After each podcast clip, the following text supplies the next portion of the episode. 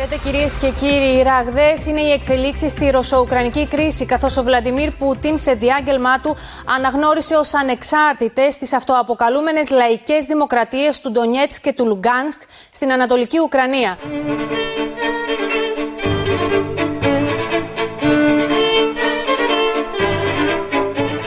He said he'd signed a decree recognizing two breakaway regions of Ukraine and insisted that history was on his side because Ukraine, in his view, was not a true nation.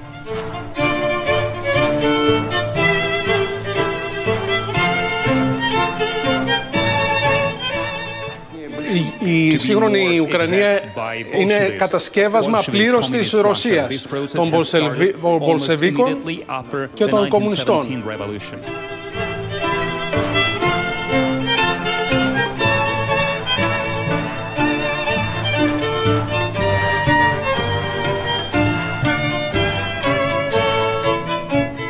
Ο πόλεμος δεν ξεκινάει στο έδαφος με μια ρηπή πολυβόλου. Ο πόλεμος ξεκινάει στην οθόνη με μια σκηνοθεσία σε ζωντανή σύνδεση από το Κρεμλίνο. Ξεκινάει με την εικόνα και μια διαγγελματική βουτιά στο παρελθόν, ένα μακροβούτι 45 λεπτών στην ιστορία και το μύθο. Τι μας θυμίζει η εξουσιαστική μεθοδολογία του Βλαντιμίρ Πούτι, τι νιώθουν για αυτήν οι Ρώσοι; Και τι καταλαβαίνουμε εμείς στη Δύση;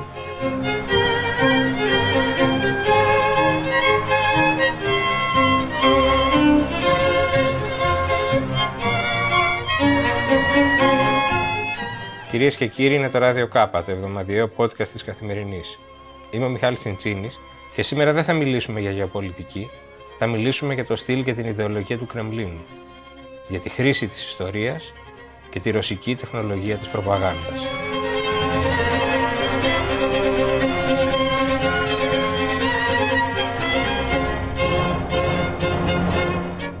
Έχουμε μαζί μας τον Γιώργο Τσαχνιά, ερευνητή στο Ελληνικό Λογοτεχνικό και Ιστορικό Αρχείο του Μορφωτικού Ιδρύματος της Εθνικής Τράπεζας και μεταφραστή λογοτεχνίας με σπουδές στο Σλαβικό Πολιτισμό.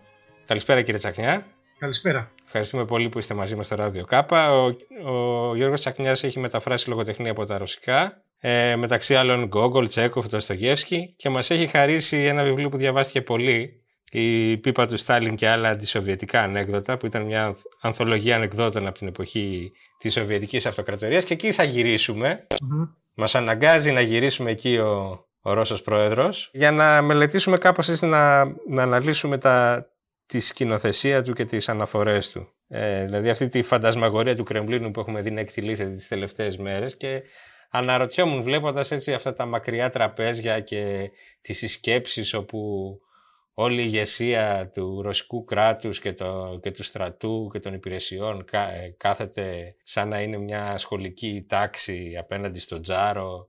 Αναρωτιέμαι σε έναν άνθρωπο που έχει μελετήσει τη Ρωσία όπως εσείς, τι θυμίζει; Τα σύμβολα παίζουν ρόλο βέβαια όλα αυτά και όλη η σημειολογία των επίπλων. Υπάρχει και μια παράδοση σοβιετική στο, στη μεγαλοπρέπεια και στο βαρύ και στο βαρύγδουπο. Θυμόμαστε την εικόνα στο, στο μπαλκόνι του Κρεμλίνου ενώ κάτω περνάει ο κόκκινος στρατός στην Πρωτομαγιά και στις συνεδριάσεις της Κεντρικής Επιτροπής κτλ. Και, και η Δούμα δεν είναι και πολύ καλύτερα. ε, ενώ μετά τη διάλυση της Σοβιετικής Ένωσης δεν είναι και πολύ πιο έτσι, χαροπό μέρος και ευχάριστο από ό,τι ήταν η Κεντρική Επιτροπή του Κομμουνιστικού Κόμματος της Σοβιετικής Ένωσης. Το τραπέζι τώρα διάβαζα σήμερα το συγκεκριμένο αυτό λευκό τραπέζι που έβαλε απέναντι τον Μακρόν ο Πούτιν. Και το Σόλτς μετά, νομίζω. Ναι, ναι, έχει και ιστορία και ερίζουν σημερινή είδηση αυτή, δεν ξέρω αν. Ε, εγώ σήμερα το διάβασα, ότι ερίζουν ένας Ιταλός και ένας Ισπανός κατασκευαστής. Λέει, εγώ το έφτιαξα, όχι αποκλείεται γιατί εκείνη την περίοδο εγώ ήμουν προμηθευτή.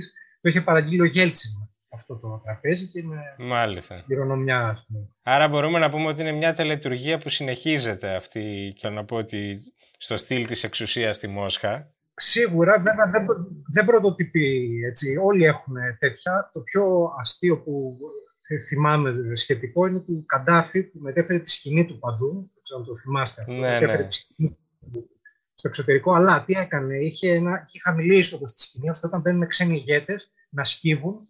Οπότε η πρώτη φωτογραφία, ας πούμε, η πρώτη εικόνα να είναι ο ξένος ηγέτης σκυμμένος μπροστά στον Καντάφη που τον υποδεχόταν. Θα πω υπάρχουν και πιο χοντροκομμένα. ναι, πιο χοντροκομμένα εφέ ας το πούμε έτσι. Ναι, ναι. Βέβαια, ο Πούτιν τα έστρεψε και, και προς το εσωτερικό, δηλαδή αυτή η σκηνή ε, που έχει κάνει ας πούμε, το γυρο του κόσμου, ε, που φέρνει σε μεγάλη αμηχανία τον επικεφαλής τη, της υπηρεσίας πληροφοριών, ο οποίος χάνει τα λόγια του και είναι σαν να, σαν να το διασκεδάζει ο, ο Πούτιν έχει ένα χαμόγελο σαδιστικής απόλαυσης.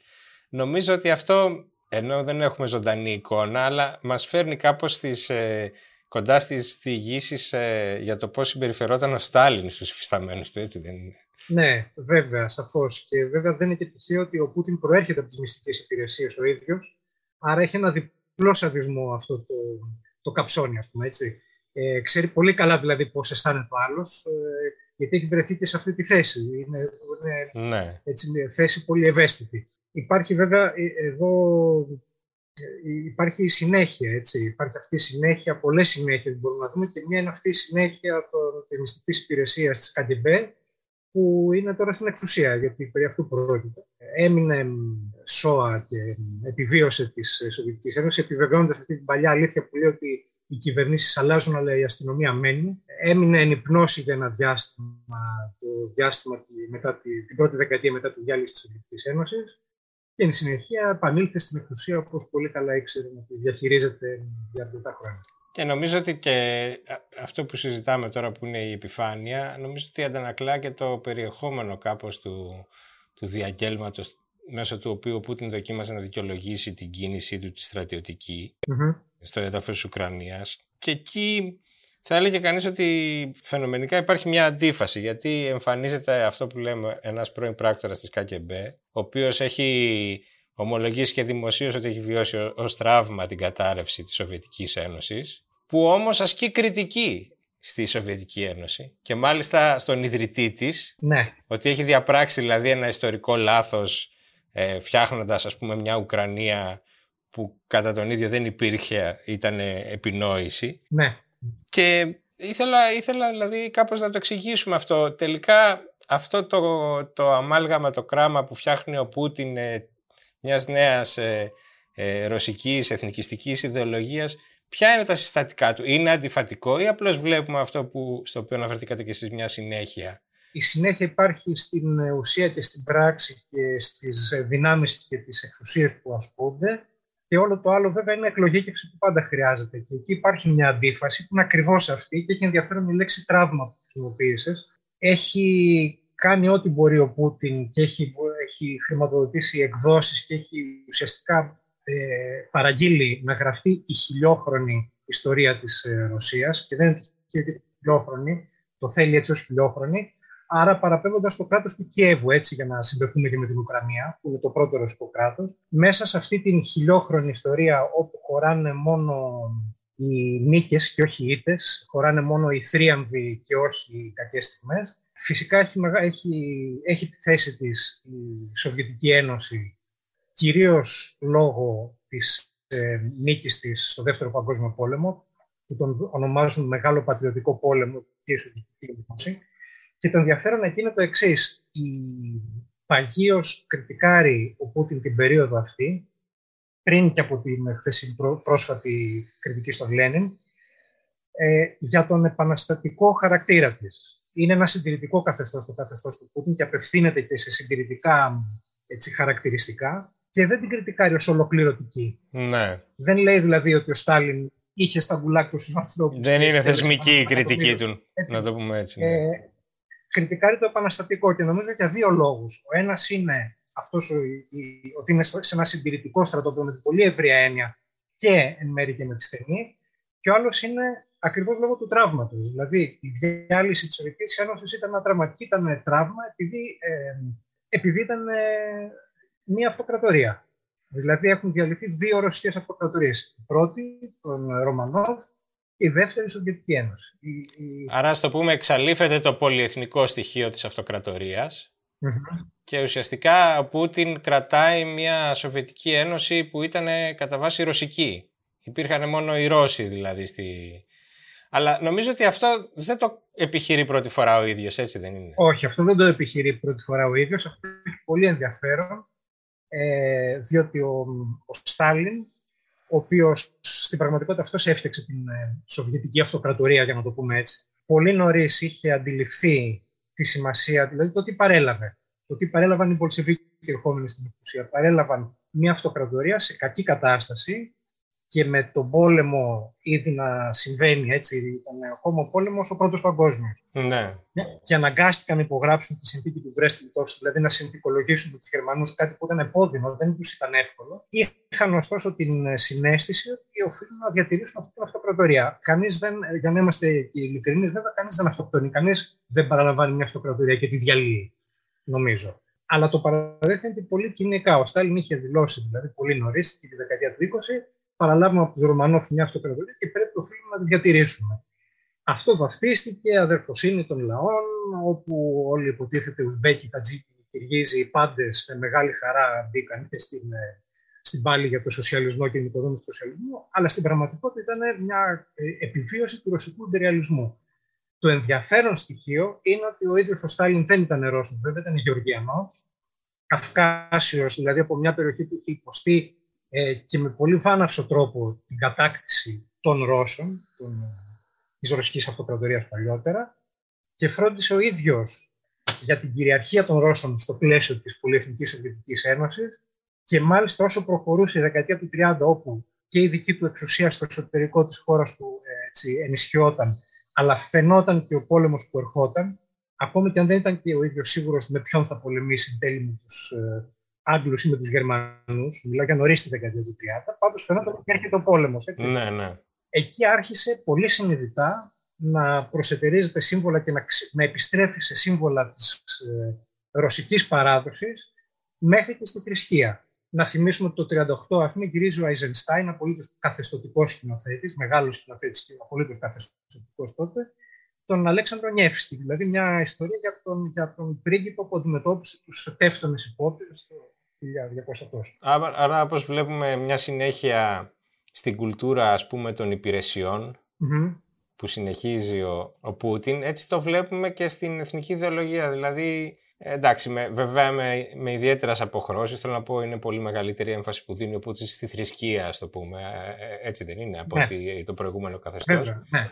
Πάντως δεν έχουμε μια, τόσο μια ρήξη όσο μια συνέχεια και διάβαζα και σχολιαστές, έτσι, κρεμλινολόγους του καναπέ που τους λένε τώρα στα, στα δυτικά μίντια ναι. που προσπαθούν να βγάλουν συμπεράσματα για, για το τι σκέφτεται ε, ο Ρώσος πρόεδρος ναι. και παρατηρούσαν ότι ακόμη και αυτή η, η μανία καταδίωξης ότι μονίμως εξηφαίνεται εις βάρος της Ρωσίας και εις βάρος του ιδίου μια συνωμοσία και ότι υπάρχει μια επιθετικότητα ε, κάπως ε, απηχεί και, τη, και την ε, κουλτούρα που υπήρχε και πριν στο Κρεμλίνο. Απολύτως. Ήταν η, η θεωρία της καπιταλιστικής περικύκλωσης ε, του Στάλιν, συνέπεια βέβαια του ιδεολογήματος του σοσιαλισμού σε μια χώρα, διότι καταρχήν στο μαρξισμό-λενινισμό δεν εννοείται σοσιαλισμός σε μια χώρα, νοείται εξαγωγή της Επανάστασης και διαρκής Επανάστασης. Ναι. Αυτό όμως ήταν του Τρότσκι. Έτσι, όταν χρειάστηκε λοιπόν να απαλλαγεί ο Στάλιν από τον Τρότσκι, έπρεπε να βρει να εκλογικεύσει αυτή την ανάγκη ότι είναι εφικτός ο σοσιαλισμός μόνο στην Σοβιετική Ένωση. Το επόμενο ιδεολόγημα που ακολούθησε ήταν η καπιταλιστική περικύκλωση, ότι είμαστε περικυκλωμένοι από εχθρούς. Ε, βλέπουμε στη ρητορική του Πούτιν παγίως τη, τη Δύση ως κάτι ενιαίο το οποίο βρίσκεται απέναντι στη Ρωσία. Αυτό δεν έχει πάψει. Η κατηγορία ας πούμε, για την Ουκρανία, για να πάμε και σε αυτά τα εθνικά θέματα και γλωσσικά κτλ., ότι είναι μια επινόηση Ουκρανία και δεν είναι μια πραγματική χώρα. Ε, το περασμένο καλοκαίρι έλεγε ο Πούτιν ότι είναι μάλιστα πλαστογραφημένη χώρα, ότι υπάρχει μια πλαστογράφηση εθνικής και γλωσσική ταυτότητας που την έκανε συνειδητά η Δύση ακριβώς για να ε, πλησιάσει στην σκακέρα ας πούμε, τη γεωπολιτική το ΝΑΤΟ να φτάσει στην πόρτα της, στο κατόφλι της Ρωσίας. Προφανώς καταφέροντας να παραπλανήσει και πολλά εκατομμύρια ανθρώπων που δηλώνουν Ουκρανοί έτσι, και έχουν χωριστή εθνική συνείδηση. Αλλά εγώ αναρωτιόμουν, επειδή διαβάζοντας ε, τη Ρωσία από μακριά, κάνουμε μερικές φορές ορισμένες έτσι απλουστευτικές, ε, υπεραπλουστευτικές ε, διαπιστώσεις ότι εντάξει το καθεστώς αυτό δεν είναι δημοκρατικό αλλά αυτό δεν σημαίνει ότι δεν έχει και ερίσματα. Θέλω να πω ε, νομίζω ότι ο Πούτιν έχει καταφέρει να, να, να εμπεδώσει και κάποια κοινωνικά ερίσματα του καθεστώτος. Τον πιστεύουν πολύ στη Ρωσία, από ό,τι φαίνεται. Και εκεί νομίζω είναι ένα κομμάτι λιγότερο φωτισμένο που δεν το έχουμε εξηγήσει πολύ. Δηλαδή, πώς έχει καταφέρει να εμπνεύσει ένα κομμάτι των Ρώσων που δεν είναι αμεληταίο τώρα να μην μπούμε σε τι ποσοστό. Τι έλειπε και το έφερε ο Πούτιν, το αποκατέστησε. Πρέπει να δούμε, ναι, αυτό είναι ενδιαφέρον. Γιατί το πιο απλό που λέγεται είναι η ισχύς. Αλλά δεν νομίζω ότι είναι μόνο θέμα εθνικού εγωισμού, έτσι δεν είναι. Το θέμα της ισχύως, πρέπει να πούμε τώρα λίγο στην ψυχολογία των Ρώσων, δεν είναι και πολύ εύκολο να μπει στην ψυχολογία του οποιοδήποτε. Στη ρωσική ψυχή που έλεγε και ο Ντοστογεύσκης. Στη ρωσική ψυχή. Η εθνική περηφάνεια για την ισχύ κτλ. είναι ένα ζήτημα, όχι αμεληταίο, γιατί το είχαν αυτό και με τη Σοβιετική Ένωση. Mm-hmm. Ήταν περήφανοι για τα επιτεύγματα. Δηλαδή, οι άνθρωποι έχουν βέβαια πάντα αντιφάσεις, έτσι πρέπει να το σκεφτόμαστε αυτό. Δηλαδή, μπορούσαν ταυτόχρονα να γκρινιάζουν ή να. Δικαίως, όχι όπω να γκρινιάζουν, να έχουν την απέτηση άνθρωποι να έχουν πρόθυμα ή να έχουν τα υλικά αγαθά που στερούνταν, που είχαν στη Δύση και το ήξεραν ότι δεν τα έχουν. Έτσι. Προφανώς αλλά ταυτόχρονα να χαίρονται ας πούμε, για την, ε, όσο είχαν τα πρωτεία στον ανταγωνισμό και το διάστημα. Ναι. Ε, που ήταν για μια δεκαετία περίπου. Ή όταν κέρδιζαν οι αθλητές τους στους αγώνες ή στο σκάκι που πάντα έστειζαν. Και σε, σε διάφορα, στην επιστήμη γενικά, στην τεχνολογία, σε διάφορα πεδία όπου κατά καιρούς διακρίνονταν.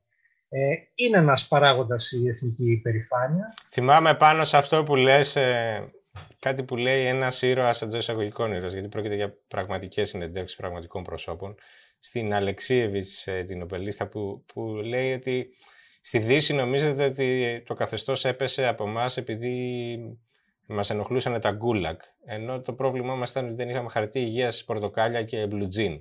Ναι, δηλαδή, ακριβώς. Ναι, ναι. δεν υπήρχε δηλαδή κάποιος αντικαθεστοτισμός ε, τόσο διαδεδομένος όπως φαινόταν σε εμάς ενδεχομένως ε, πριν από την πτώση του καθεστώτο. Όχι και ίσως όπως ε, συχνά συμβαίνει, ήταν ε, λίγοι αντικαθεστωτικοί για πολλούς λόγους. Ένας ήταν ότι ήξεραν που μπλέκουν, έτσι. Δηλαδή ήταν ε, πραγματικά ηρωικό. Τώρα μου έρχονται και γνωστές περιπτώσεις, ο Ζαχάροφ και αυτή. Ε, ήξερες ότι μπαίνεις σε μια περιπέτεια που θα σου στοιχήσει πάρα πολύ, ενώ και στην περίοδο που δεν γίνονταν πια εκτελέσεις. Γιατί βέβαια ο Ζαχάροφ και οι πολλοί δεν εκτελέστηκαν, αλλά ταλαιπωρήθηκαν για όλη τη ζωή και κατέστρεψαν. Ε, έχασαν και αυτό που θέλαν να κάνουν, την επιστήμη τους, εν πάση περιπτώσει, κορυφαία επιστήμη. Έχει ένα ενδιαφέρον και το εξής, ότι μια και πήγαμε και στην Αλεξίεβιτς, που είναι φοβερά τα βιβλία της και πολύ διαφωτιστικά για τη διάλυση της Σοβιετικής Ένωσης και το πώς αισθάνονται αυτοί οι άνθρωποι, οι λαοί της πρώην Σοβιετικής Ένωσης. Το γεγονός ότι νοσταλγούν αυτά που εμείς έχουμε συσχετίσει με ένα εντελώς άλλο, άλλο καθεστώς, το ησυχία, τάξη και ασφάλεια Δηλαδή, τρία πράγματα που υπήρχαν σε ένα βαθμό στη Σοβιετική Ένωση. Ήταν Υπήρχε μια ρουτίνα τέλος πάντων, η οποία διεράγει ναι. μετά. Και... Ήξερες τους κανόνες, δεν υπήρχε πολύ εγκληματικότητα. Είναι ψέμα το ότι δεν υπήρχε καθόλου. Υπήρχε, αλλά τέλος πάντων δύσκολα ήταν υπό έλεγχο. Ε, ήξερες τι θα συμβαίνει αύριο λίγο πολύ. Αν δεν ενοχλούσες και πάρα πολύ το καθεστώς, δεν σε ενοχλούσε αυτό ε, μετά τον Στάλιν, πάντα αυτό. Ε, υπήρχε, ναι, υπήρχε αυτό που λες, μια ρουτίνα και μια κανονικότητα. Αυτό βέβαια μετράπη πλήρως με την διάλυση. Πήγαν, πήγε ε, σε μια, στο ακριβώς αντίθετο, μια απόλυτη αναρχία των ολιγαρχών, αλλά όχι μόνο των ολιγαρχών, και πάντα εις βάρος του, του λαού, έτσι. Άρα υπήρχε και μια ταυτότητα, δηλαδή φαίνεται ότι δημιουργήθηκε με την πτώση του καθεστώτος και ένα κενό Σίγουρα. Ε, δεν ξέρω, τώρα θα πω μια τολμηρή έκφραση. Εσωτερικός στους ανθρώπους, ότι εντάξει, ήμασταν ε, για μια ζωή σοβιετική. Ε, τώρα τι είμαστε, έτσι δεν είναι. Και νομίζω ότι εκεί ο Πούτιν δίνει μια μπρουτάλ, αλλά στιβαρή απάντηση στο ζήτημα της ταυτότητας. Ναι, ναι. Αποκαθιστώντας τους μύθους του τους παλιούς και... Φυσικά. Αυτό είναι ωραίο που λες. Διάβαζα σήμερα μια συνέντευξη πρόσφατη της Αλεξίεβιτς από κοινού με τη Χέρτα Μίλλερ, δύο ε, Νόμπελ στο Βερολίνο, τη δώσαμε πρόσφατα στο Book Press, τη διάβαζα. Που... Και οι δύο βέβαια ξέρουν εκείνη την περίοδο από μέσα. Βεβαίως, βεβαίως. Και με συγγενείς σε γκουλάγκ και οι δύο κτλ. Και, και λένε το φοβερό ότι δεν είχαμε και παιδεία ελευθερίας. Και δεν ξέραμε τι να κάνουμε την ελευθερία, δεν ξέραμε τι να την κάνουμε. Και γι' αυτό αμέσως τα ε, ε, Λούμπεν και επιθετικά καπιταλιστικά στοιχεία δημιούργησαν αυτή την αναρχία της πρώτης δεκαετίας, ας πούμε αυτό τη, τη χαοτική κατάσταση που σε έκανε να λες τι, γι' αυτό έπεσε η Σοβιετική Ένωση, για να, μην, για να είμαστε ακόμα χειρότερα. Αυτό δημιούργησε ένα πάρα πολύ κακό προηγούμενο. Δηλαδή, ο Πούτιν εμφανίζεται να συμμαζεύει μια κατάσταση. Ενώ είναι δηλαδή ένα ε, καθεστώς σαφώς και αυτό ολοκληρωτικό και με στοιχεία. Είναι δικτάτορας. Είναι δικτάτορας με την έννοια ότι εφόσον όταν δολοφονείς ή φυλακίζεις πολιτικούς αντιπάλου, είσαι εν μέρει δικτάτορας. Ή τους δηλητηριάζεις. Ή τους δηλητηριάζει. Τη γνωστή μέθοδο. Ναι, ναι. Εμφανίζεται ωστόσο να συμμαζεύει μια κατάσταση που χρειαζόταν συμμάζευμα. Εφόσον δεν το έκανε. Δηλαδή ήρθε σε, σε πολλαπλό κενό, όχι απλώς πολιτικό κενό. Άρα εσύ, εσείς θα λέγατε ότι υπάρχουν πλευρές της σημερινής Ρωσίας που δεν τις έχουμε καταλάβει, που τις βλέπουμε πίσω από σχήματα ψυχροπολεμικά ενώ τα πράγματα έχουν αλλάξει ή λίγο πολύ η Ρωσία πάντα είναι η Ρωσία όποιος και αν είναι στο Κρεμλίνο είτε είναι ο Τσάρος είτε είναι ο γραμματέας του κόμματος. Ε, θα έλεγα και τα δύο. Καταρχήν θα έλεγα ότι υπάρχει μια συνέχεια, αυτό ε, σαφώς, είναι μια μεγάλη δύναμη επειδή, επειδή είναι μια μεγάλη χώρα. Δηλαδή αυτό έχει προβλεφθεί το και πει ο Αλέξης Τετοκβίλ ε, στις αρχές του 19ου αιώνα, ότι οι δύο υπερδυνάμεις θα είναι οι Ηνωμένες Πολιτείες και η Ρωσία. Είναι απολύτως λογικό, έχει πλουτοπαραγωγικέ πηγές. Είναι μια χώρα από τον Ειρηνικό μέχρι τον Ατλαντικό σε μια τεράστια έκταση. Έχει τρομακτικές δυνατότητες και επίσης τη δυνατότητα της άμυνας. Δηλαδή, ο Ναπολέον την κατέτσι και δεν ήξερε τι να την κάνει. Και έτσι δεν είναι. Ο Χίτλερ επίσης έφτασε 20 χιλιόμετρα από τη Μόσχα. Δεν είναι εύκολο δηλαδή. Δεν είναι, είναι μια, πολύ, μια χώρα που έχει φοβερές δυνατότητες από μόνη της. Η συνέχεια σίγουρα υπάρχει. Απ' την άλλη, το ότι ο ψυχρός πόλεμος έχει τελειώσει και το τι έρχεται ισχύει όχι μόνο για τη Ρωσία, ισχύει για όλο τον κόσμο. Έτσι. Δηλαδή, ε, από το 1989, το οποίο ακόμα δεν το έχουμε καταλάβει νομίζω και δεν το έχουμε ερμηνεύσει κανείς μας, ούτε, ούτε ο δυτικός κόσμος ξέρει τι να κάνει από τότε που έπαψε ο ψυχρός πόλεμος. Ε, ούτε η ίδια η Αμερική δεν ξέρει τι ακριβώς να κάνει που βρέθηκε ε, ως μόνος πόλος κάποια στιγμή. Βλέπουμε ότι λίγο μετά από αυτό, ε, μόλις ε, πέρσι πρόπερσι ποτέ έγινε, μπήκαν στο Κρεμλίνο, στο Κρεμλίνο, στο Καπιτόλιο στην Αμερική κάτι τύποι με καπέλα γούνινα, έτσι, δηλαδή είναι ακόμα πιο αδιανόητο από τη διάλυση της Σοβιετικής Ένωσης, κατά μία έννοια.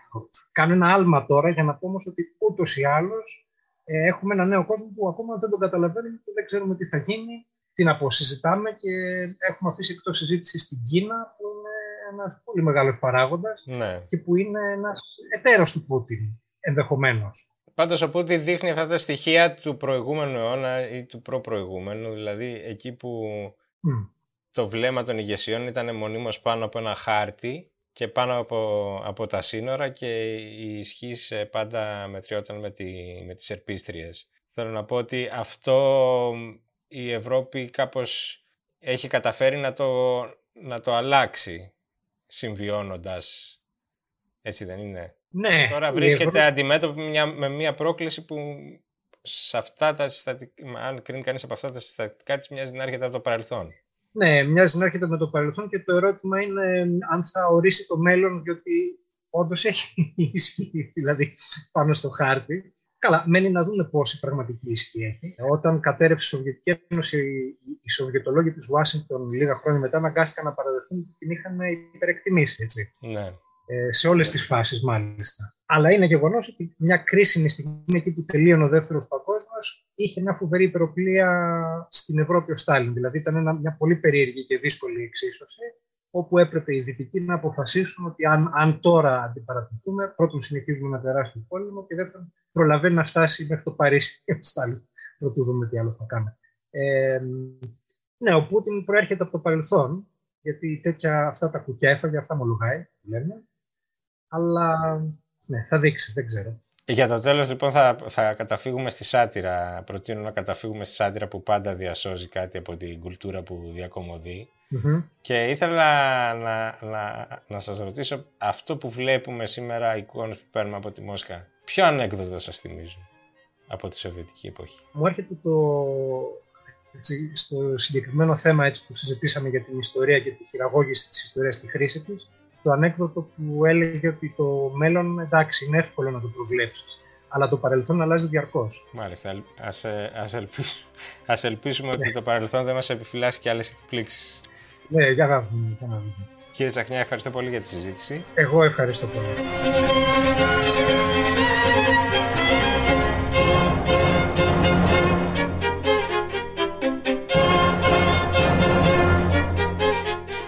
Ο Τίμωθης Σνάιντερ, ένας μελετητής της Ρωσίας που ξέρει πάρα πολύ καλά την ιστορία της, διαπίστωνε ότι στο Κρεμλίνο υπάρχει μια παράδοση παράνοιας, ένα σύμπλεγμα κατωτερότητας, σύμφωνα με το οποίο η Ρωσία είναι τόσο ισχυρή ώστε να τη φοβούνται, αλλά και τόσο ανίσχυρη ώστε να την απειλούν.